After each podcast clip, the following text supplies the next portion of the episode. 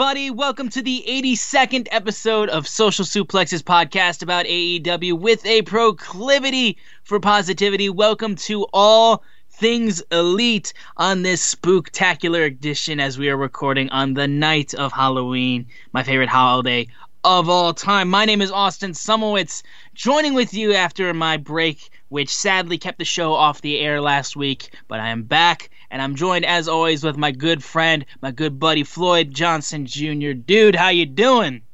I am doing great. Uh, Florida State is on a bye week, and if you didn't know this, in the history of the Florida State Seminoles, they have never lost on a bye week. Ever undefeated. It seems it seems it seems uh obvious, but I mean it's a statistic that needs to be shared. Yes, we have never, never, ever lost on a bye week. I will take that undefeated streak to my grave. Hopefully, Yes. Yeah, hopefully. So I will take this and honor it. Uh, also, um, al- also today was my friend Justin's birthday. So my Yeah. friend, friend Justin is a big time Nebraska Cornhusker fan. So you know, the, I, I got him the hot cool gift. I got him a cameo from. I don't. This guy was definitely before your time. He was done playing college football before you were born, but you may have heard stories of him, of the greatest quarterback in Nebraska Cornhusker history, Tommie Frazier, aka Touchdown Tommy. Oh, touchdown Tommy. Yeah, he only lost one game in three years as a starter. The dude's amazing. But yeah, I got him a cameo from t- Tommie Frazier. There Uh, you go. Rich showing up Nebraska. That was great. Now, stop. We got to. We always hear from me. We got to hear from you. How was your vacation, sir? It was nice. It was very nice. Um, we were. I will let everyone know just in case you were concerned because I was traveling during this period of time. If not, totally understand. You don't know who I am mostly, but we were very safe. We were very precautious. We wore masks every time we went out. We went to our hotel room and thoroughly wiped down like tables and bathrooms and everything like that just to be safe. We also did it when we left and we just made sure to keep social distancing, all that kind of stuff when we went on the beach. There wasn't a ton of people there for the times that we were there, but it did get crowded at certain points because there was like a Jeep festival, which just people were just driving Jeeps all around town. And like there was a point where we woke up and there was literally a Jeep parade on the beach, and I was just so confused. I just um, I was like completely confused. But yeah, no, it was it was a lot of fun. We did an escape room, which was great. We got out in like eight minutes re- remaining, and we also I went golfing with my dad. I beat him for the first time, and uh, he was not happy about it. Uh, we, we also had to do golf with two other people because we were kind of late to our tee off time, and uh, they were like proficient on this course. We were not. I I did okay, but I like slowly fell off when I went into the back nine. But I still beat my dad, and he is not happy about it. And then we also went to Top Golf, and my mom kicked our ass, like destroyed us. And again, my dad was not happy about that either. He was very much his ego got shot. And then of course we get home and Michigan shockingly loses to the team that lost to Rutgers and gave up seven turnovers in Michigan State, he was a complete wreck. He's still kind of struggling right now, even hours afterwards, but hopefully he'll be okay. Um, I lost myself. I was laughing so hard because I was like hoping that this would be the finally be the thing that make everyone realize like, hey, maybe Harbaugh's not a good coach and we should probably get rid of him. But I digress. Um, but otherwise, yeah, trip was great. Had a lot of fun, and yeah, I'm just glad to be back on the show. The coach killer, Austin Szumowicz. Fire! Look, man, look, man. I got, I got, I got evidence. I got receipts as to why I want these coaches fired, not just after one year. Like people were calling for Mel Tucker to be fired after the Rutgers game, and I was like, chill, like, hang on. He inherited Dantonio's mess. Let's see what he can do, especially next year when he actually has a lot of time to actually scout and a lot of time to actually train his kids because COVID kind of threw a wrench in all of that. And he, he was still a, beat Michigan. He was still a, he was a very late coach. He was no, and hmm. again, that's all Dantonio's fault. Like yeah. he would not have had that little time. People have had more time to prepare in bowl games than he has to prepare for the beginning of the season.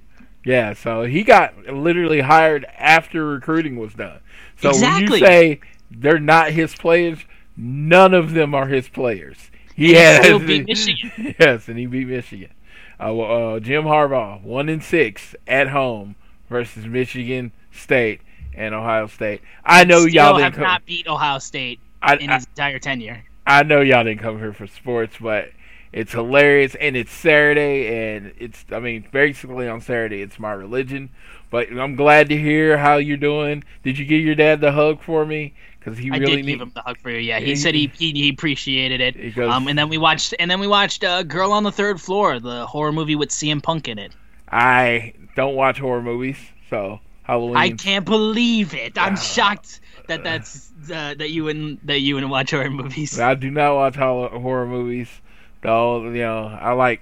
I mean, I, uh, the best I'll go is like a dark comedy and a thriller. Like Scream is considered a horror movie, and I'm doing the quotations in the air right now. Yeah, but exactly. it's more of a thriller than a horror movie. to me, you know, it takes something to be a horror movie. something special, and it's like that whole shocking and jumping thing. I hate that. Hate being on edge. That's ah. Halloween, dope candy, dope ass candy. What am I doing tomorrow? what am I doing tomorrow morning? Walmart, half price candy. Fuck the world. What? What? What? yes, you, go. you need half. He's figured out the system. I was like, I'll be there in the morning. Uh, they don't. They didn't do trick or treating in my area. We had a Uh, couple kids. We had a So couple we they didn't do it at all, and I'm okay with that. I was okay whether you decided or not. I go like big thing with me is I know people will hate me saying this, and please don't quit listening to the show because of this.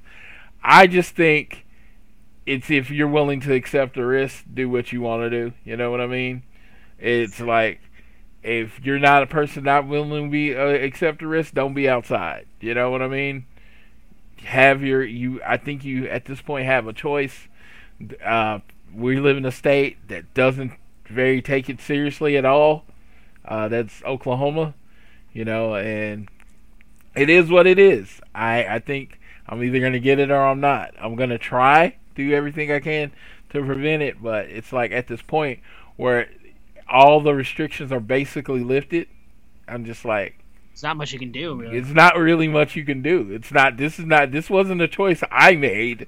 This is a choice that was made for me. So it's like whatever. Yeah. I'm just not gonna sit there and harp on everybody. Oh, I saw you. I saw a video of you with no mask on, dude.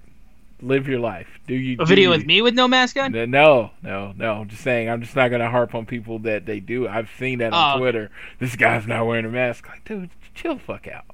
Uh, It's like whatever.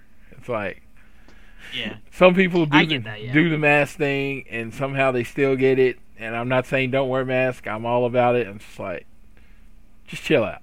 This is like this sucks. It, everybody has to go through it. But uh, Anyway, yeah. Yeah. Either way, though, um, with me not being here last week, we didn't make uh, AEW Dynamite from last week on October 21st. We're going to quickly recap that before we get into this week's episode of Dynamite. But before we do that, I want to real quick let you know that this show, uh, I want to make sure that you're downloading this fine show on Google or Apple Podcasts. And please leave a rating and review if you are so inclined to. You can also leave a donation through our podcast provider, Red Circle. And again, if you're listening on Google, Apple Podcasts, or Spotify, Anchor, anywhere that you listen podcasts, we would appreciate a share. Share the podcast if you enjoy it. Share it with your friends, your family, whoever you wish. And you can also support us on social media by following us at AT Elite Pod at Social Suplex is our good friends at Social Suplex on Twitter. I am S Zoomer4 on Twitter. I suggest following me only after the election because if it doesn't go well, I'm probably not going to shut up on social media. So just to avoid that, probably follow me after this whole election stuff is done, probably for your own sake. And then, of course, Floyd Johnson Jr. at Twitter. Uh, if you want to follow Floyd, but going into the big news of the week, it's just the countdown to full gear pay per views looking really, really stacked so far. We're gonna get more into the matches and our predictions and all this kind of stuff, and also uh, about our our good friend Floyd and what he's doing for Full Gear. We'll get into that in a little bit.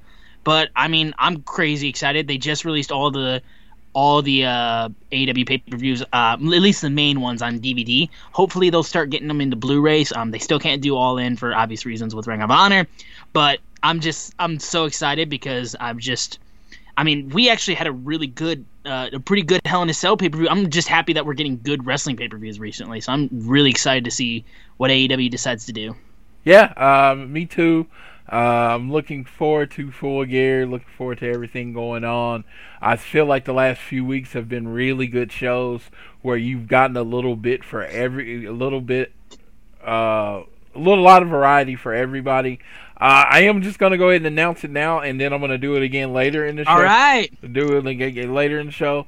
Full Gear contest announcement. The one annual thing or whatever, no matter what, AEW does a pay per view. You can count on your boys at AT Elite Pod, all things Elite Pod, to give away the show. So we on when I post the show, uh, if you're listening, it's already been posted. When I post the show, uh, make sure you're following at AT Elite Pod. I need you to like. I need you to retweet. And, you know, yeah, like and retweet, comment saying, hey, you know, I'm in or whatever. Let me know that you're with us. Like, retweet, comment. Yeah, that's the three. And you'll be entered into a contest to win full gear. I've been told I wait too long to announce the winner. So I will announce the winner Wednesday night on at AT Elite Pod right after the show. I'll do the drawing and then announce the winner right after uh, uh, Dynamite is over, and then we'll re- of course reiterate it when we do the show later. But again, we are giving away full gear. It's going to be on BR Live, and if if you're in America, if you listen to the show, you're not in America, I will make sure you can get it on FITE TV. So either way, we got you covered. Let's go, Austin. All right, yeah. But now let's go quickly into a short recap of the AEW Dynamite from October 21st, the week before this week's show. And honestly, we're not going to go like in order just because we've got a lot we've got a lot to cover on this week's show as well. So real quick, let's just start with the thing that everyone was talking about from the previous Dynamite. And I I had to lead into this. It's Le Dinner Debonair with Chris Jericho and MJF about trying to get MJF and figure out if he's going to be in the inner circle. And it just kind of spiraled into something that nobody saw coming. It was. I mean, Floyd, can you describe this? Because I'm not sure if I could describe it and do it justice. Can you describe this as best you can? Dude, it was a dinner conversation that got competitive, that turned into the friendliest Fred and Ginger esque musical performance. And it was okay. I'll, I'll put it this way because I'm always proclivity of positivity. I will start with the good thing. It was very well done and entertaining. I will say that. I it was very well done. It was executed. I don't know how many takes it took, but it was executed with perfection. And you know they just had this energy, and you can just tell MJF is a natural just showman it's like he really hammed it up, and I was like, not too many times would you think anybody could steal a scene from uh, Chris Jericho, but I felt like MJF was the star of the scene. So I'm gonna start with that. But yes, it was a very good thing. It was just like if you're watching a 30s or 40s music movie with sound and they just bust out into a dance performance, that's what this was.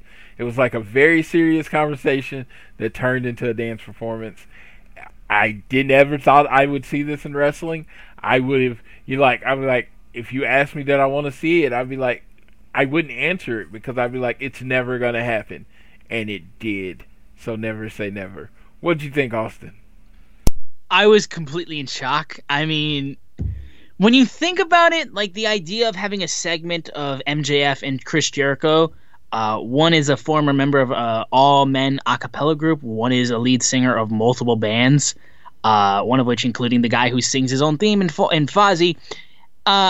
It kind of makes sense that they would do something where they all sang together, but I mean, what we got was like a combination of like Frank Sinatra, Sammy Davis Jr. shit, and it was like look, I've I've grown up uh, with musicals uh, in my life. My mom and my my whole family love Broadway, and we go to New York. We've been to New York multiple times to see Broadway musicals and stuff like that. And I'm a sucker for stuff like this. But like the thing about this, and like because of course like the argument came up, and I and I knew it would too, was that if WWE did this, then everyone would fucking hate it. But in a sense, yeah, but the reason as to why that's the difference between the two is just because the foundation of the characters have been built up a lot more properly than say WWE would, where it's like you these characters like in their in their interactions, it just it just makes sense. And I mean, this is an AEW podcast, so we'll come off as shilling if that's what you think we're doing. But I mean, I don't know, man. I I knew people would hate this. My good friend, uh, my good friend Ryan hated this so much, and he was like, "So tell me again why that how MJF is the greatest." And I'm like, "I will surely gra- tell you that." And he was just like, "Ugh," and I knew he'd hate it. And of course, other people hated it too. I knew it would be the case, but I mean, like, dude, I laughed so hard watching that, and it was just so entertaining. And like I said, like I mean, like I didn't know I wanted that, but it gave it to me, and I will gladly, gladly take it. I, I didn't know what it was, and I at the same time I didn't want it to stop because I was just losing it with how funny it was. But I completely understand those who don't like it. I so, to- totally get it. So I gave a very positive answer, correct? For the most part, yeah. Yeah, I absolutely did not like this. I just yeah, like I said, I want to be I want to be clear. Sense. If if they said if this was like they did a road to and this was on the YouTube show, right? Or if they said, "Hey, here's a YouTube video of what happened between Jericho," I'd or been. if it was like an April Fool's thing. Yeah, I would have been fine. But you interrupted my wrestling show for a musical. Not really what I when I'm watching I'm wrestling for. two hours on Wednesday night. This is not what I'm looking for. But again, let me clarify: everything's not for me. You know what I mean? It's just if every if it brought new eyes to it, if it had people looking at it on YouTube that wouldn't have looked for it, I I am all for it.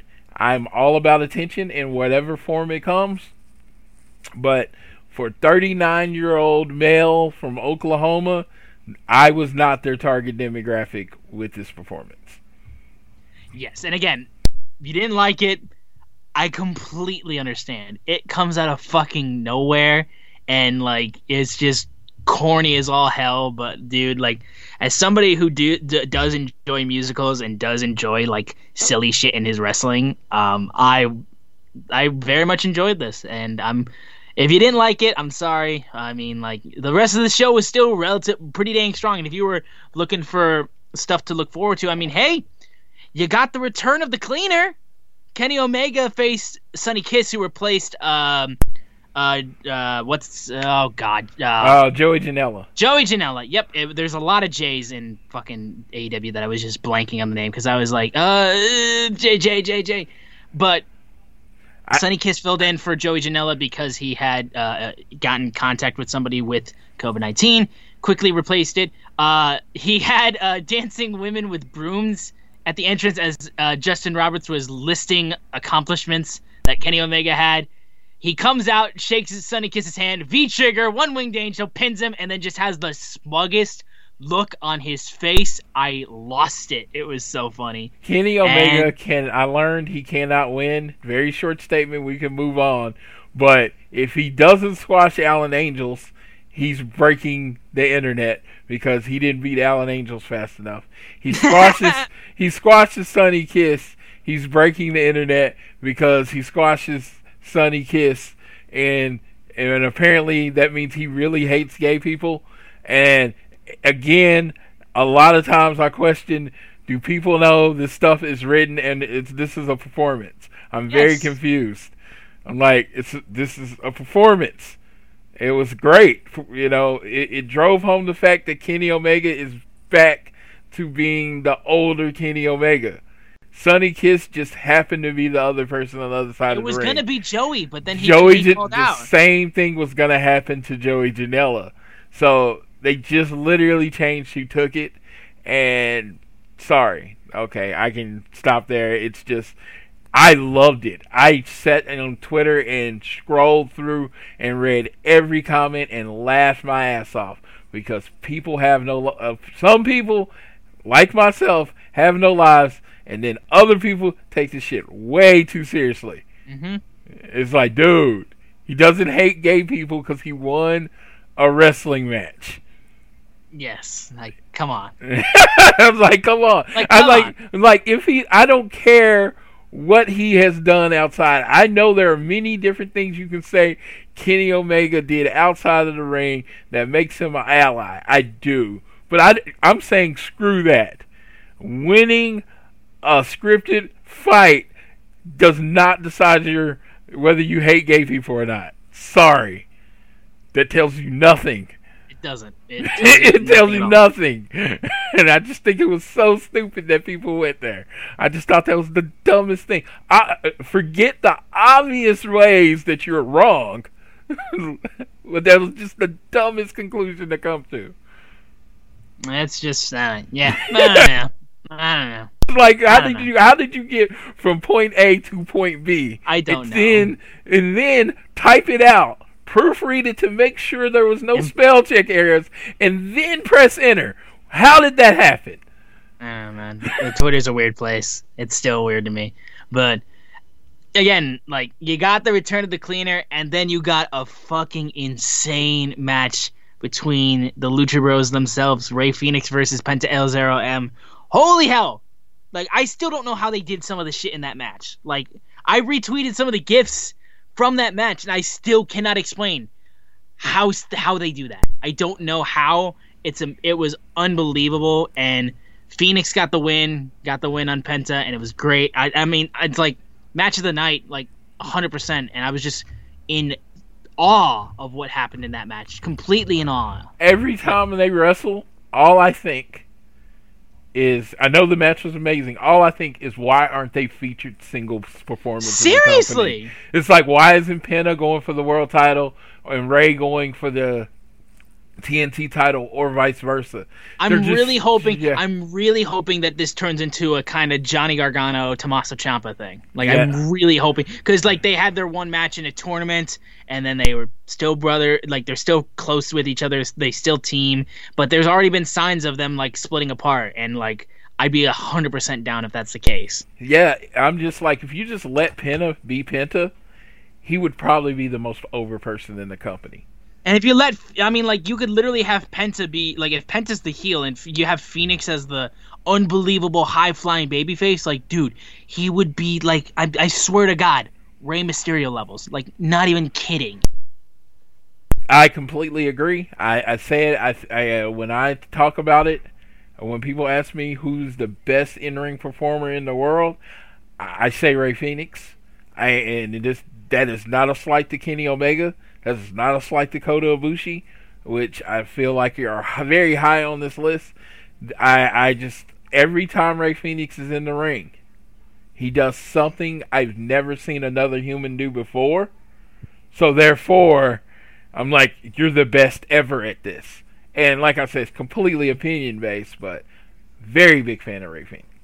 Absolutely. And then of course the other tournament matches we had uh, for the number one contendership for the AEW title. We had Jungle Boy versus Wardlow. Really strong match, I think, as well, where Wardlow continued his winning streak, getting it up to nine matches. And Jungle Boy, again, had a really great performance. And then, of course, backed by his his uh, Jurassic Express friends in Luchasaurus and Marko Stunt, who did a good job as to be like chilling out the outside while. Uh, while uh, Mr. May while MJF was outside and just kind of watching the matches. Actually, no, he wasn't outside in this match. He actually he wasn't there at all. But Wardlow still looked like a beast in that match, and he moved on in the tournament. And then we had Hangman Adam Page and Colt Cabana face off in that other qualifier, and I like I love Cabana, and like he was just he was just one of the guys that just had to just get beat first round by Hangman because like we knew where this was leading towards, and Hangman's just been on a roll. He did really good, and um, there's a point where I, I just like how he's like trying to impress Dark Order so much uh, in his matches, and it's been really entertaining. But those are really the the big things we wanted to talk about, and then of course. The last thing was last week's main event, which was the four way tag team match where the winner receives a world title match at full gear between Butcher and the Blade, Dark Order, and Alex Reynolds and John Silver, Private Party, and the Young Bucks, all over the places you would expect. Just high spot after high spot after high spot, which eventually led to the Young Bucks getting the win. It's happening. Young Bucks versus FTR at full gear for the AEW tag team titles. So the moment this happens, this will be like my from the news and notes. The moment this happened, the moment Young Bucks won, and I will tell you, honestly, I was rooting for any other team to win. The reason being is this: I want the young, I wanted the Young Bucks and FTR to be in front of a crowd, but you can't keep pushing things back because injuries happen, other things happen, so you have to basically book your story how you were going to book it. FTR won the minute FTR won, flight tickets went to Southwest, bought the flight tickets, then sent the email to my boss saying I needed this day off, hotel, car booked. Your boy Floyd is going to Jacksonville to see his two favorite tag teams currently wrestle each other. It is a moment that I've been waiting for for like four years. I love both of these teams. I, they're going to tear the house down. Oh my God. I'm just so excited. And then yesterday, I got my ticket. I got my ticket. Uh, and it was funny because I just got straight through, was in line, got my ticket. I am in the best mood because your boy's going to full gear. Yeah, I'm very jealous, like I said, but yeah, I'm very happy for you, man. But those are the big things we wanted to talk about from last week's episode of AEW Dynamite. Now we'll again get into this week's episode of Dynamite. I know we've spent a little bit of time going on it, so we'll try to get a little bit quicker through each of the matches, but um, we'll do our best to make sure we don't uh, make this episode way too long. Um, we opened the show. We had Wardlow, and he was being interviewed by Dasha before his match against Hangman Adam Page. MJF then interrupted him and then talks about how if Wardlow wins this tournament and beats the champion, I become the AEW World Champion because Wardlow's under contract to me, which means he's my property. And then Wardlow's just like, yeah, yeah, okay, fine. And then uh, Sammy Guevara runs in and then screams about how uh, he's not uh, MJF's friend, he's not his buddy, and he's gonna make sure he never joins the inner circle tonight as they have their their town hall that they're doing for the inner circle. They have a stare down. Wardlow's music hits, and then we have the opening match of the show: Wardlow versus Hangman Adam Page. And it was it was a really strong opening match, and I think again very predictable. We kind of knew where this tournament was leading when it was booked, um, but at the same time, though, Wardlow does really really well. It's like you can tell there's a lot with him and just the stuff that he can do. And he plays a really good heel. I think he'll do really well when eventually they decide to break him off from MJF. And I think he could do some really cool stuff. Hangman, again, just like. Uh, it's like you you just know with a crowd there like he would just get the biggest pops because like i mean i was there at revolution he was so fucking over and he's still over as hell and i think just what we're going to get at Full Gear is going to be nothing short of amazing as he moves on to the finals and beat Wardlow to go to the finals at Full Gear, and then he would find out his opponent later on tonight. But Floyd, just real quick thoughts on this opening match. I thought this opening match was super physical, exactly what I wanted. A big roadblock for Hangman uh, to have to wrestle, and he had to wrestle and do things a little differently, even though he did do an overhead throw from the second rope. Uh, but he, you know, jumped off the top to land on Wardlow and he caught him. Oh God, he's a physical freak. Uh, I, I'm just gonna have to get a shout out to AEW to because people like last year, Vanity Project, a big and big. The whole idea that was an elite vanity project is just been completely turned on side his head because you see who the current elite wrestlers are, the push people. That's Moxley, that's Cody, that's Hangman, Kenny. You know the Bucks are on that level, but you have this right underneath second tier that of young talent that's ready to take over. And I mean, even though Brian Cage is a little older, I put him in that second tier. And then you're talking MJF, you're talking Wardlow, they can heat up anytime. You're talking Will Hobbs. It's like you have this level that they've built up so well that it's going to be when when it is time to kind of pass the baton and feature these people, they're going to be ready because they're working every week, and it's just it's it's just like a bright future to look forward to. I remember when AEW started, they had a big man problem. They didn't have any. Now it's almost like they have too many. Again, adjusting on the, adjusting on the fly, adding the talent. Shout out to AEW.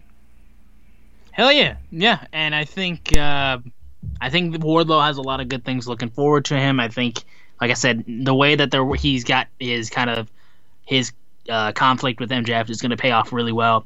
But going into the next match, we had Mad King Eddie Kingston with Butcher and Blade Bunny uh, at his side, facing off against Matt Sydal. My prayers were answered. He's finally on Dynamite, but he's getting his ass kicked. Uh, Matt Sydal um, did relatively well. Um, he nearly was able to put away Kingston. He got a good combo with a knee and a roundhouse kick at one point, but then Kingston kicked out. But by that point, he hits a spinning back fist on Matt Sydal, and then he quickly applies the Bulldog choke, same one that Jon Moxley uses, forces Matt Sydal to tap, and then uh, forces Matt Sydal to say, I quit, as the match between the AEW World Champion Jon Moxley uh, at Full Gear will be an I quit match. And yes, I'm completely for that. Like how First of all, I I don't believe we got to talk about the I quit stipulation. Fucking great stipulation. Eddie Kingston has been saying, I did not tap, I did not tap, I did not tap, I did not tap. And now you have no choice. One of them is going to have to say, I quit for the match to end. And I think they're going to be taking each other to hell and back to get one of one or other, one or the other to say that.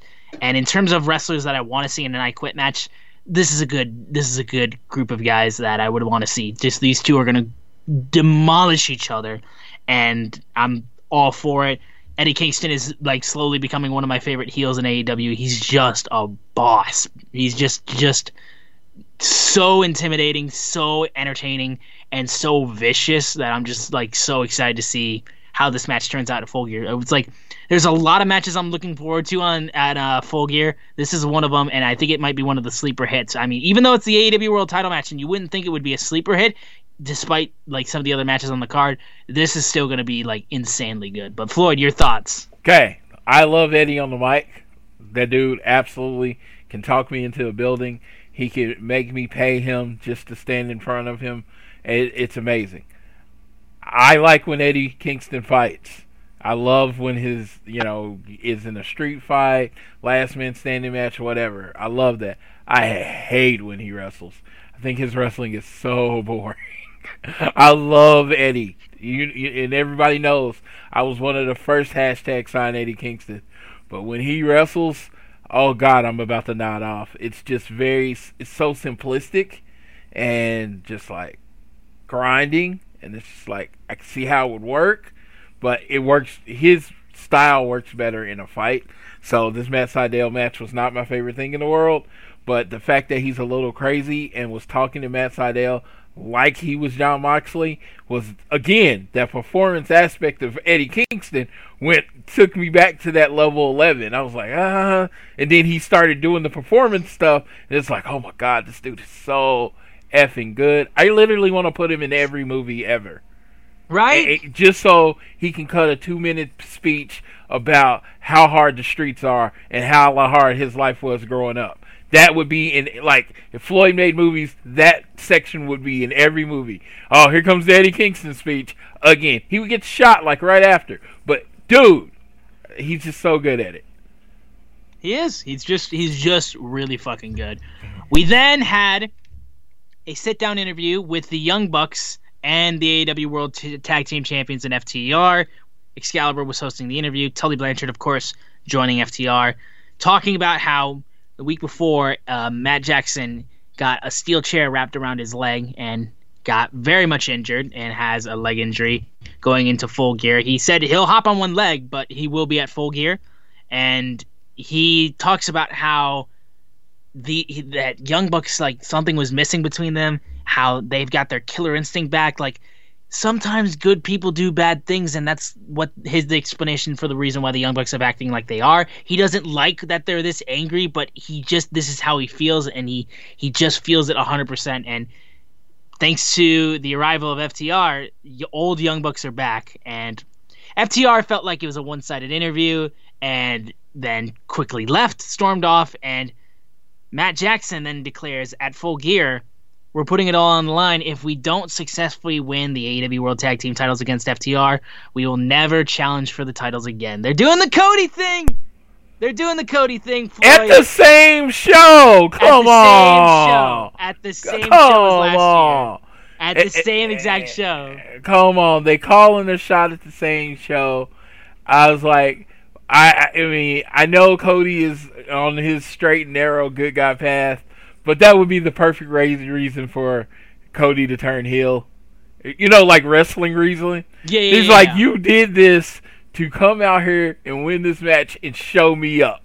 That's why you did it, because you know that the heel would inflate uh, whatever happened or conflated to make it about him. He's like, you did that to take a shot at me, and that would, you know, that would be hilarious. But in this case, uh, the Young Bucks, I don't know why you had to add anything to this match. I don't know either. The fact that they decided to do the eh, Cody eh, thing, like, because that's eh. the thing. All people tied it to is like, oh, they're going the Cody route with this match, and I'm like, I get it. People don't like the idea of the Young Bucks not challenging for the tag titles and their own promotion is is blasphemy. And like with Cody not challenging for the main title, like people are like, what the fuck?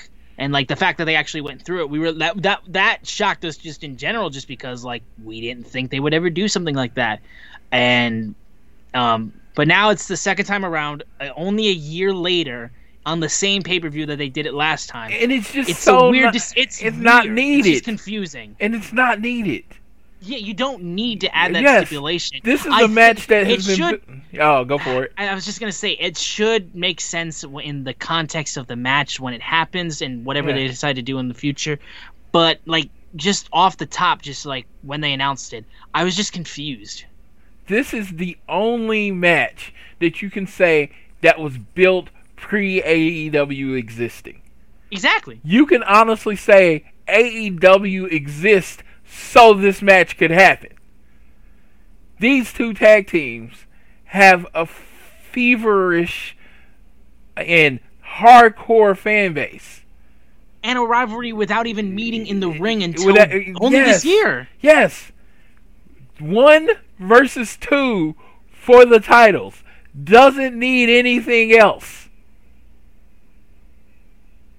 It's it's like, oh yeah, we're gonna have the Super Bowl, but we're gonna do it on on water in front of Gators. No, the Super Bowl doesn't need anything else. It is on its own. This is the Super Bowl of tag team ratchets. This is the one everyone's been looking for. It doesn't need a promise from the Young Bucks. It adds nothing to the match. It actually takes away from the match because you start thinking, well, Cody lost last year. There's no way in Sam hell the Bucks are losing this year, and you're taking my focus away from just enjoying the match. I'm going to be thinking about the result. Because I, I honestly, I'm going to say this. This is me breaking my FTR kayfabe. I honestly don't care who wins this match. I have literally won because this match is happening. This is since I've known FTR existed, since I've known the Young Bucks existed, this has been my dream match. I said as if this match happened anywhere in the world that I could feasibly get to, I would be there for it. It doesn't need anything else. I'm done now. Yeah, and again, like we were like people would have paid hand over fist for this match regardless. And honestly, if you wanted to do the stipulation, like it's not like FTR and the Young Bucks aren't gonna face again. And it's not like they're gonna face for the titles again. These guys are gonna hold the titles. Well, we imagine, like, unless they go through with the Cody thing, like they're saying, um, we can't imagine like these two teams not holding the tag team titles multiple times within AEW's existence. So you could have easily have done this like in the second or third or fourth match between these teams. It's like you know what? Fine. We're, we're, we're cap. This is like the kind of thing that you cap off a rivalry with. This is the first legitimate match we're getting between the Young Bucks and FTR, and it kind of feels like they're shotgunning like their load a little bit too quickly. But like again, in terms of these guys, in terms of FTR, in terms of the Young Bucks, in terms of AEW, I I tend to trust them a little bit more with weird decisions and like again, we'll we'll have to wait and see when the pay per view happens, when Full Gear happens, to see if that decision was worth it or if it kind of took away from the match. We'll find out at the show itself, but again, just very confusing, very weird. But I mean, like, it's still FTR versus the Young Bucks. It's still going to be unfucking believable. It's going to be the payoff to one of the biggest rivalries between two teams. Like I said, they only just got in the ring and faced off against each other this year, and this rivalry has been going on for multiple years. God, I want FTR to win so bad, but I know seems, you do. I, it's just it just seems like, oh my God, I don't want the Young Bucks to lose now. I want FTR to win, but I don't want the Young Bucks to lose. Sure. Because I don't like that stipulation. It's dumb. Well, the reason, why, well, first of all, your boy Cody can't challenge for the uh, for the AEW title, so that's one reason. But now it's just kind of like no, it's just I, it's just yeah, I know. You don't get okay. Tell me Cody wouldn't have been a good like a big match for Moxley yeah. For, for, the title. Oh, like you say Cody versus Moxley. You can sell a pay-per-view on that. But based on Cody's stipulation, you can't have that match. It's not yet. Yeah, so you're going to say we can't ever have the Young Bucks versus FTR for the tag team titles ever again? Is that what yeah. you're saying? That's just no. Yeah, again, yeah, I get. You, it. I totally you're it. you're writing yourself into a corner that doesn't need to be there because it's not even needed in this match. If this was the fifth time the Young Bucks and FTR fought in a year, and FTR was like four and zero, oh, and the Young Bucks like, dude, if we can't beat them, like the Ric Flair thing, if we can't beat them, if we can't compete them with them on that level, if we can't be on that level, we don't deserve to ever challenge for the title again yes, I would be all for it. Even if they had said, hey, we lost in the tournament for this title. We got a title defense against this team. We then got a title defense against this team. Okay, so this is our fourth title defense in a year, right? And we've lost all the other ones. If we don't win, then we deserve it. Even uh, even that's the same thing, but you have at least positioned it differently. It sure. just kind of came out of nowhere. It did. it just I don't know. It's just like it's, it's, it's shotgunning a storyline, and I'm like I think you could build a whole pay per view based on just that stipulation. Like you have this match, FTR wins. Then, and this stipulation wasn't there, you could build up to full gear or to double or nothing, and say, okay, we're the FTR was like, okay, okay, we'll give you a shot we will give you a shot. We will skip the line. We will go to Tony to say, hey, you can skip the line. But if you lose, you never get to defend the t- uh, fight for the title again. It it literally should have at least came at From least them. came came from them and not from the Young Bucks. It Yeah. just seems like I said, it seems like a waste. Maybe I'm wrong. And if you're listening and you think I'm wrong, hit me up, tell me. But it just seems like it's weird that it's there. Yeah, and again, all we hope is that this this stipulation doesn't detract from the match itself, which I'm almost positive it won't. But I mean, we'll just have to wait and see for full gear. Now we have the inner circle town hall meeting where we find out whether or not MJF should join the inner circle. Jericho comes out with his posse minus uh minus uh, Sammy Guevara who didn't want to be there. Uh, and then uh, MJF comes out and um, talks about how he shows a chart about how inner circle earnings would spike if Jericho had MJF join the inner circle, and um, also Jericho talked about if he ever tried to turn on the inner circle, if MJF turned on him, they'd knock his teeth down his throat, and um, Eric Bischoff showed up yet again. Always nice to good to see good old Eric, and uh, just talks about like what can MJF do for the inner circle. He says friendship, and then he says what. Then he asks him, "What do you believe the inner circle can do for you?" And he says, "With all these great men in this in the inner circle, I could learn how to be a team player." And then uh, he then asks one final question and saying, Chris Jericho is a prima donna. Obviously, these two have worked together in the past, and you possess many of those same traits. What's to guarantee that if you join the inner circle, you and Jericho just don't wind up killing each other? And um, MJF doesn't answer the question. Uh, Bischoff demands the question. Also, Tony Schiavone should have just moderated the presidential elections. He's such a gem, and he did a great job of getting him to shut up. And uh, next time, guys, invite Tony Schiavone. He'll do great numbers for you. He'll do great work for you. And um, he then says, uh, MJF goes, After all I've given to you, what haven't I done, Chris? And he says, You haven't beat me, but he'll give you a chance. Full gear, November 7th, MJF versus Chris Jericho one on one. And if he wins, he gets to join the inner circle. And then MJF says, I'll do whatever it takes to win. Ortiz doesn't like this idea, and uh, Sammy doesn't like it as well. So then he issued a challenge for next week's Dynamite Sammy and Ortiz versus MJF versus Wardlow, making sure that he doesn't make it to full gear in one piece. And yeah, that was the segment overall. Relatively entertaining. Uh, had some cool moments, especially Peter Avalon just like, I'm going to shoot my shot. Can I join the inner circle? And they just laugh their asses off. And yeah, we get to see MJF versus Chris Jericho.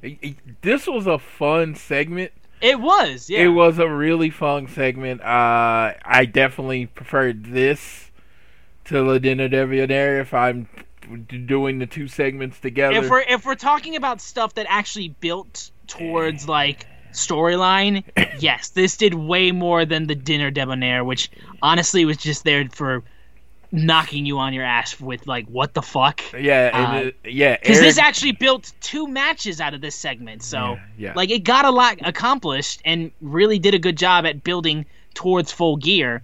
Le Dinner Debonair, as much as I love it, like you got nothing from that. It was just like there was, was- no it was just fun. It was just fun. Yeah, it was just a lot of fun, and they kind of forgot about it immediately afterwards. Besides saying it was the greatest segment in all of professional wrestling. Yes, Uh, he, he said, "What did I give you?" And, and to me, it came off very sexual when he said, "I gave you the greatest segment you've ever had in your life," and I just, I, I like, I laughed way too hard at that because I was like, he said, "I gave you the greatest segment you've ever had in your life," and I loved it. And then uh, the beef he has with the other guys, and of course Jericho is on this. Hey, I'm going to build the next generation Yes, of the company uh, tour. Because if you look at his last three pay per views, it's what it's MJF, uh, MJ, uh, MJF at this one. Previous it was OC. Was OC two? Uh, OC was at All Out, and I mean, even then, it was like he built up the in Private Party. Like, Yeah, I don't remember who was at- singles matches. Yeah, I don't remember who was at Double or Nothing, but Yeah. it was another match. It was just like he's working with the young people in the group, letting them get better, letting them know how to work TV matches, how to put together matches with a professional. You know, he is his age, so limited ability uh, compared to what he used to be. It's you just got you you're learning so much just from being in a program with Chris Jericho. I think this could elevate MJF to that next next level. Like I feel like the match with Moxley did establish him as part of that elite group that I was talking about earlier. Yeah, But true title contender, true title winner, he puts on a hell of a performance with Chris Jericho. People are going to be asking when is MJF getting a belt. yeah. Honestly, now we have the first ever lumberjack match for the TNT Championship: Orange Cassidy versus the American Nightmare, Cody Rhodes. And the reason that they had the lumberjack stipulation was to prevent the Dark Order from interfering. Um, and overall, um, the include first of all the fact that best friends were there as lumberjacks was great, uh, and of course Dustin, QT, and Arn were there as well. Um, overall, strong match. I think it was it was a pretty good, okay uh, TNT match. I would think, um, depending on who you ask. I think it's more mid tier in terms of the TNT Championship matches that I've seen. Darby was scouting Cody high in the arena and has it will be Cody versus uh, Darby for the TNT title at Full Gear. We get a pay per view rematch between these two. Of course, their match at Fyter Fest was probably one of my favorites in AEW. Like it's just really really good. Um, but uh, I mean, it's a lumberjack match. Like they're not my favorite, and there's just kind of like there's a lot going on in it, and not a, just never been one of those stipulations that I've been a massive fan of. I've never been a massive fan of, but this is okay. I think. I think it did well for the TNT title. Orange Cassidy still looks great. Cody still looks great, and it, builds up to Cody defending the title at Full Gear. So I mean, like, I don't really got much else to say about this match unless Floyd, you have anything you want to add to this, it? This match was very fun. It featured John Silver. Uh, It did. Which, if you've noticed the last four weeks, John Silver has done something. It's like Tony's like this guy's funny, and he has become a larger part of the show, and I freaking love that. I, I, Uh, yeah, I was gonna say I've completely forgot about that John Silver spot, but yes, like the fact that it seems like Tony Khan has really taken a notice as to how good John Silver has been over recent Yeah. uh, weeks and months, like, and that they're using him even like in these small little doses to keep him on the show and keep people noticing him and like just like including him in all this fun. Yeah, they're cool, not funny shoehorning segments. him in. though. No, it's, It's they not make like it's sense. like shoving him down into your throat or anything like that. Yeah, it makes sense how he's in the show, and it's the subtle thing there, and I loved it, and I I love how best friends cheated first. Yes. They attacked Cody, and it was like when Arn punches OC over in the corner, it's more like I'm just kind of even in the playing grounds, right?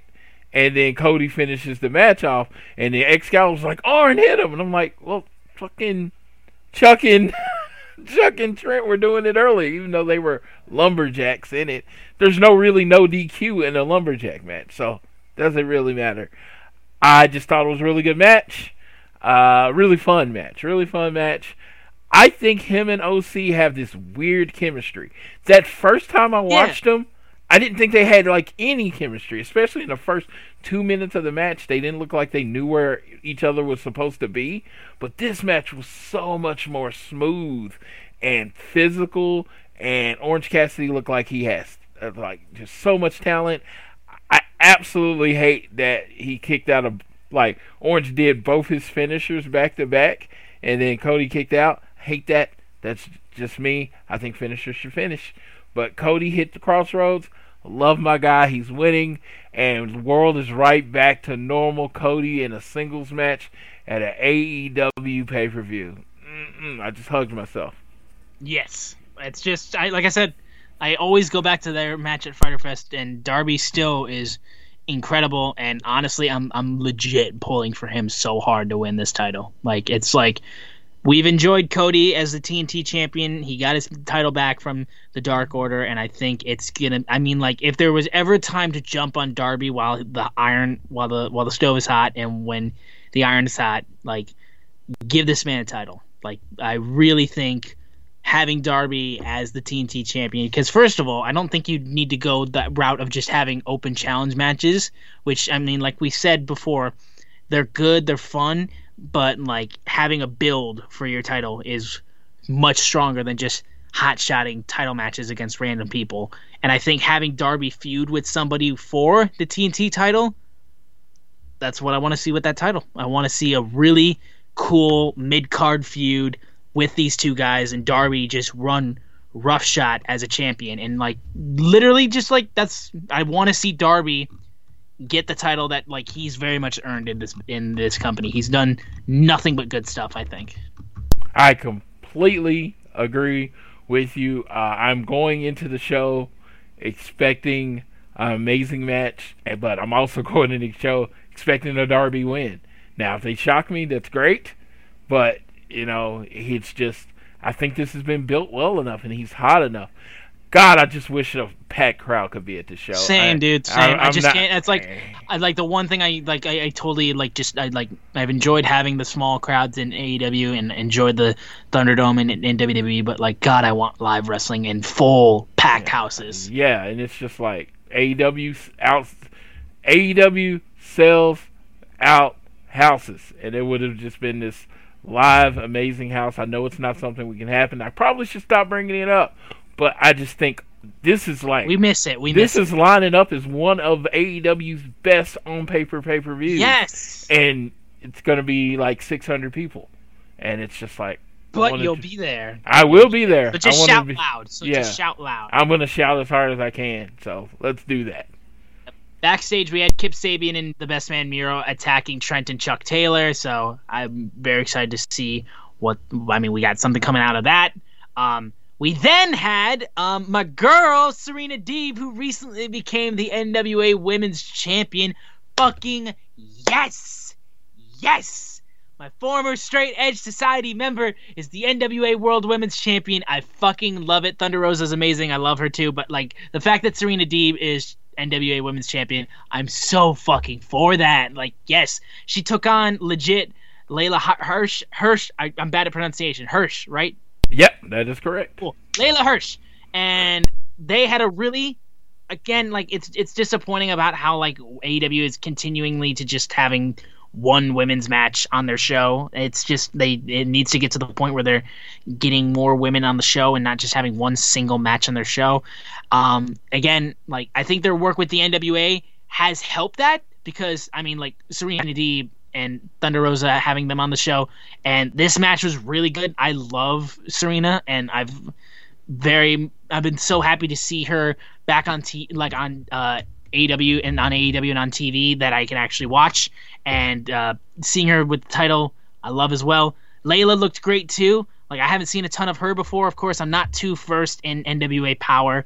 Um, I want to, but they did really, really well. I think. I mean, she she won the title the night before Dynamite, and she defended it this night. So I mean, that's a great moment right there. And I mean, like it was a good little uh, cleanser from the last match. I mean, you just had a straight up title match right after that.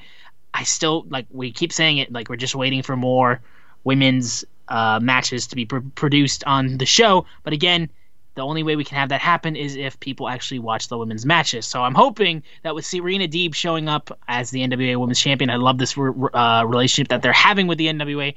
Hopefully, with the people like that, and of course with hopefully people getting a little bit more behind Shida and seeing what happens with her title run and uh, having her facing Nyla Rose, as they said after this match backstage. Nyla Rose and Hikaru Shida at full gear. Hopefully, people will be into that match as well. But yeah, I mean that's about as much, all I can say about that. Anything you want to add to this, Floyd? Two things. Dr. Britt Baker in an interview said simple: if you want more women's matches, quit turning the channel.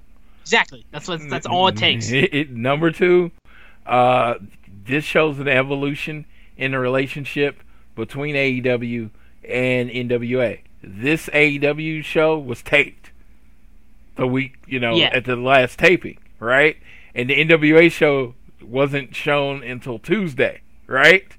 So they taped this with her as NWA champion and worked with NWA not to spoil it. That way, as soon as it was announced that she was the champion in NWA, they then said she was going to defend the title on AEW. That's two companies working their storylines and angles together, which to me that represents a step up in the AEW NWA relationship. Yeah, yeah, exactly. Now we had uh Shawn Spears on AEW Dynamite, which fuck yeah, always love to see Shawn. Uh, accompanied by Tully Blanchard versus FVCK. Sorry, VCK making his Dynamite debut, and uh, there was a little bit of talk about the bad blood between Shawn Spears and Scorpio Sky. We've seen uh, quick little video segments about that. Um, quickly, uh, Shawn Spears got a fireman carry and hit the C4 and got the pin, like, real quick. Um, and then someone dressed up in a Halloween costume was yelling at Shawn Spears, threw Halloween candy at him. He pulls the costume fan into the ring, takes off the mask, and, uh, well, actually, no. He turns to Tully, loads up his glove, and while this was happening, mask gets removed. Scorpio Sky, he hosts Sky up and hits him with the TKO and uh, Scorpio Sky and Shawn Spears.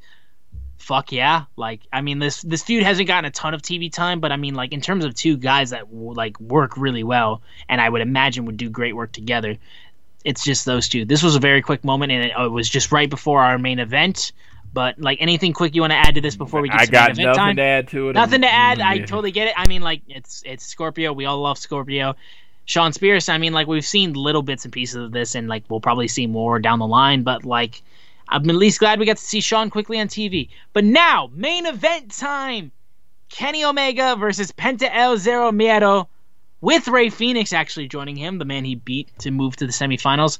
Winner of this match faces Hangman Adam Page at Full Gear to compete for a number one contendership for the AEW World Title. Like we all knew this where this was going, but doesn't matter. The match was still fucking great. He also Kenny Omega uh, came out with the AAA Mega World Championship belt around his waist. He beat Rey Fénix for that title. I love little nods like that, and also I'm glad that Kenny Omega hasn't forgotten that he has that title because for a second I thought he did.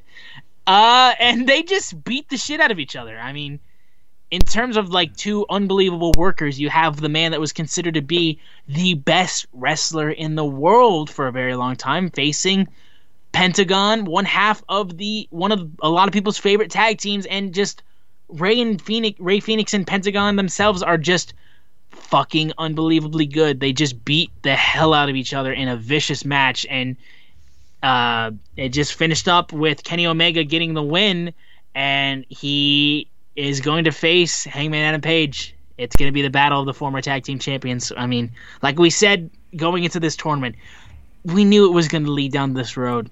I'm still fucking stoked and like jazzed about this match itself. And this main event was fucking great. I mean, you got to see singles wrestler Kenny Omega like just in his element. And also, fun fact, you got a rematch from All In in this match because of what we got at All In was Kenny Omega versus Penta, and that's when we got to see Jericho debut. I mean, like, I love how shit works out like that. And now we get the return of Kenny Omega as a singles wrestler and as the cleaner as he faced off against the man that he faced at All In when all this started. So, and now, of course, the main event. Well, I mean, you got full gear with Kenny and Hangman, which is gonna fucking be insane. But that's dynamite. Real quick, Floyd, thoughts on this match in particular in this main event? Oh, okay. So, a couple thoughts. First of all, uh, because of how hot they were as a tag team, it's been forever since either one of them have taken a pin, Kenny or Hangman. So Oh, this yeah. is going to be a very well built match going forward. Second, I thought the Pentagon match and him were good. It, it drove a point. They clearly left something there, you know, just for when they have to do this again, which is Oh, yeah. awesome. Uh, sometimes wrestling being predictable is great, especially when your predictable leads you to Hangman versus Kenny. I have no idea who's going to win. That's going to be unpredictable. So I am, uh, yeah, I, I am definitely looking forward to this. I do need to give a very important shout out because it happened during the intro to my f- group, my family, my boys at WrestleJoy.com who Oh, got yeah. shot out and during the entrance. WrestleJoy.com have called him a wrestling genius when speaking of Kenny Omega. It's been great that you know the site's got that shout out. So it did ex- like uh, the site didn't exist like seven months ago, and you know now it's been mentioned on AEW twice. So that's pretty epic. It is, yeah. Shout out to them. And yeah, that was AEW Dynamite for this week. Um, and yeah, I mean, like, great, strong show. We've only got one more Dynamite before full gear, and it's going to be uh, really interesting to see how the kickoff show goes. And we're going to go ahead and we're going to go ahead and recap. Well, not recap. We're going to preview. My apologies. We're going to preview next week's Dynamite, the go home show for full gear. Now, the matches that we have announced is we have Sammy Guevara and Ortiz versus MJF and Wardlow, which was announced at the at the uh, at the segment for Inner Circle with their uh, town hall. We also have Scorpio Sky versus Shawn Spears going into this. Of course, we had the little segment before the main event that leads into this. We have Miro versus Trent, uh, as we have.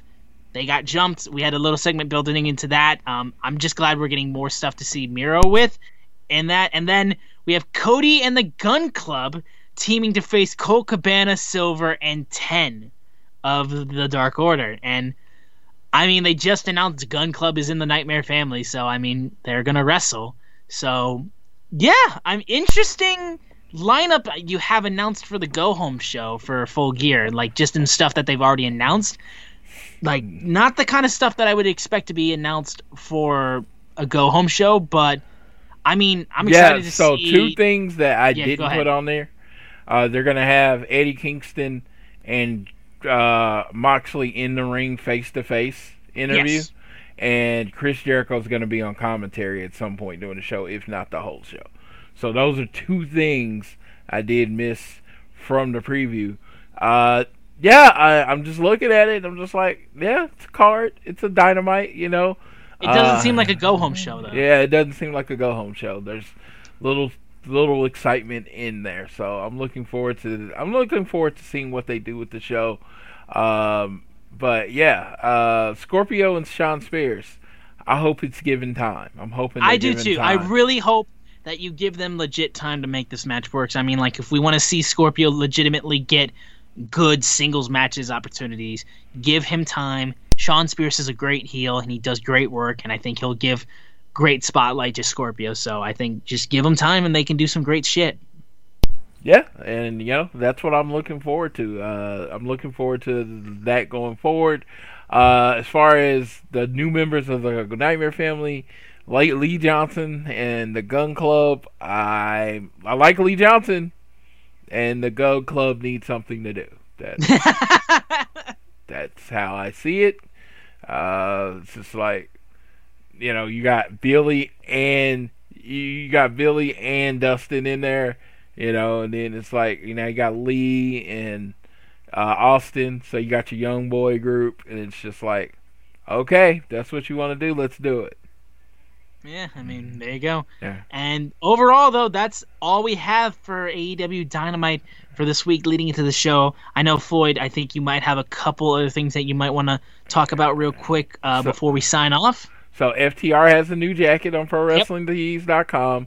It did not come in my size because they hate fat people. Ah! Uh, satin jacket. It's, it's their design with the three horsemen. I'm probably still gonna buy it anyway, but I really wanted to put that out there so everybody can get that jacket and support my boys.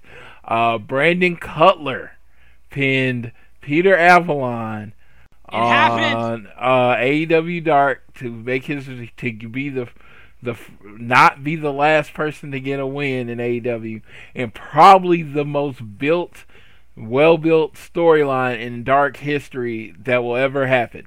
You know, this is basically a year storyline that ended on dark. So that is freaking amazing for all those people that's like, oh, I don't watch dark because of this. I mean, it, it storylines extend on dark. There's good matches on dark. This was a one year storyline built in, and I think that's it. Let's reminder, a reminder, then let Austin do his thing. Uh, we're gonna put up the uh, put up the link to this show. You're gonna like it, retweet, comment with what match you're looking forward to most. I had time to think about it. What match you're looking forward to most from Full Gear, and that'll be your entry. And you know, I'll announce it Wednesday night who wins the contest. Yeah. And Floyd, I will say I know the the bomber jacket for FTR doesn't fit you, but I mean like because of how much you've been pushing and like you've been shouting out your boys on FT about FTR and shouting them out on the podcast and stuff, my mate, like I would be I will be more than down to grab one of the jackets in support of my friend and in support of like one of the greatest tag teams that we have right now. Like no question about it. Dude, I was I was like I saw the link and I was so happy. And I like clicked on the link and I went and they said they were having some problems with it, so I'd go I put one and then I go down to try three and I was like there's no three. There's no three. And I refreshed. I'm like, oh man, there's no problem. I went on the PWT's VIP group and like, there's no. Is there gonna be a three? And he's like, as soon as I refresh the Pro Wrestling Tees page, it pops up. These are the only size that is going to be available. And then he's mm-hmm. like, no, we're not getting any biggest. Broken, broken hearted. I'm like, again, I'm not. I've never, never probably been that sad. I'm like, I like, I, I actually enjoy being big. I know there are a lot of big people out there that all they want to do is lose weight. I enjoy being big. I this is the that was like the first time in probably like three years where I'm like, damn it, if I was just a little bit smaller. but yeah, man, I, I, I will I will gladly grab grab one of those definitely. jackets because like I haven't I I haven't gotten any of their shirts yet, and like yeah. honestly, I think this would be a good thing for me to grab on there. because first of all, it's not a T-shirt, so my mom won't kill me about it because she's like, "You've already got too many T-shirts." Yeah. And it'll be something. I am mean, going. Looks, I'm it literally fucking sick. I'm literally going to send you a picture of my closet so you can show your mom. Okay. So you can say you don't have too many T-shirts. Okay. I have I have 300 T-shirts. So. Okay. Cool. I, I, will, I, will, do that anytime she gets mad at me about T-shirts. like. This Gladly, is be like this is a forty year old man. This is how many T-shirts he has. I was like, so no, I don't have, I don't have too many T-shirts. I'm still good.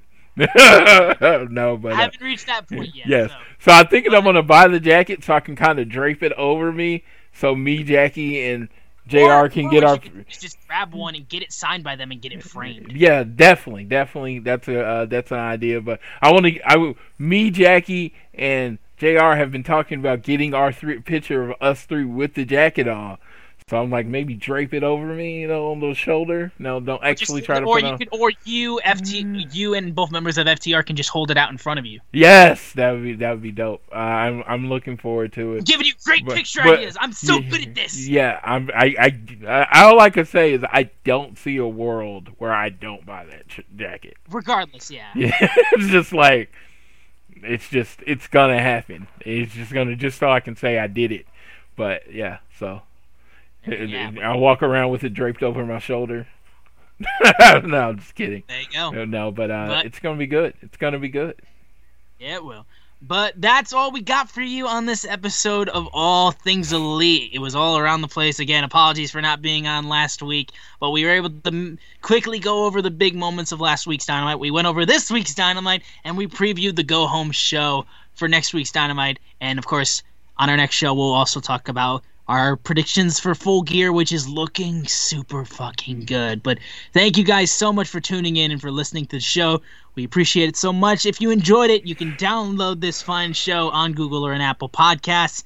If you listen to Spotify as well, Apple, Google Podcasts, Spotify, wherever you listen to podcasts, be sure to share the episode if you enjoyed it with friends who like AEW, who friends who just like pro wrestling. We really would appreciate it so much. If you enjoyed it super, super much, you can also leave a donation through Red Circle. We'd be forever grateful if you did that.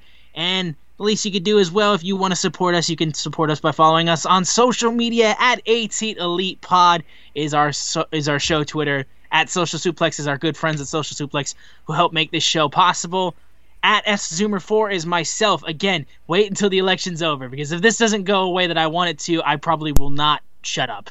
Uh, and plus, just everything on Twitter is going to be ridiculous for the next couple days, so it might be best to be just kind of away from it for a little bit. But that's just my personal belief. I live your life how you want to live it, but just be happy, be happy, and be kind to people.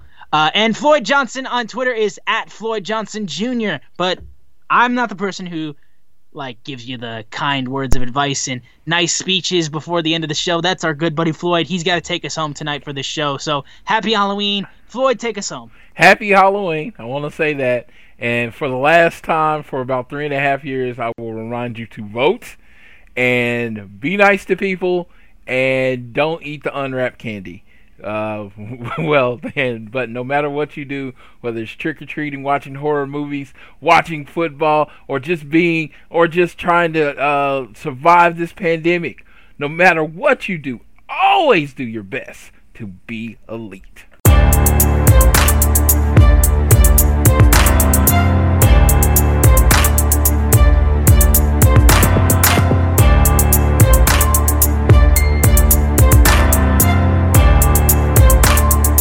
BetMGM has an unreal deal for sports fans in Virginia. Turn $5 into $150 instantly when you place your first wager at BetMGM. Simply download the BetMGM app and sign up using code Champion150. Then, place a $5 wager on any sport. You'll receive $150 in bonus bets, regardless of your wager's outcome. And if you think the fun stops there, the King of Sportsbooks has plenty of surprises in store. Check out daily promotions, same game parlays, live bets and so much more. Download the app in Virginia today and get $150 in bonus bets instantly from your first wager only at BetMGM. BetMGM and GameSense remind you to play responsibly. See BetMGM.com for terms. 21 plus only, Virginia only. New customer offer. Subject to eligibility requirements. Rewards are non withdrawable bonus bets that expire in seven days. Please gamble responsibly. Gambling problem? Call 1 800 Gambler. Promotional offer not available in Washington, D.C.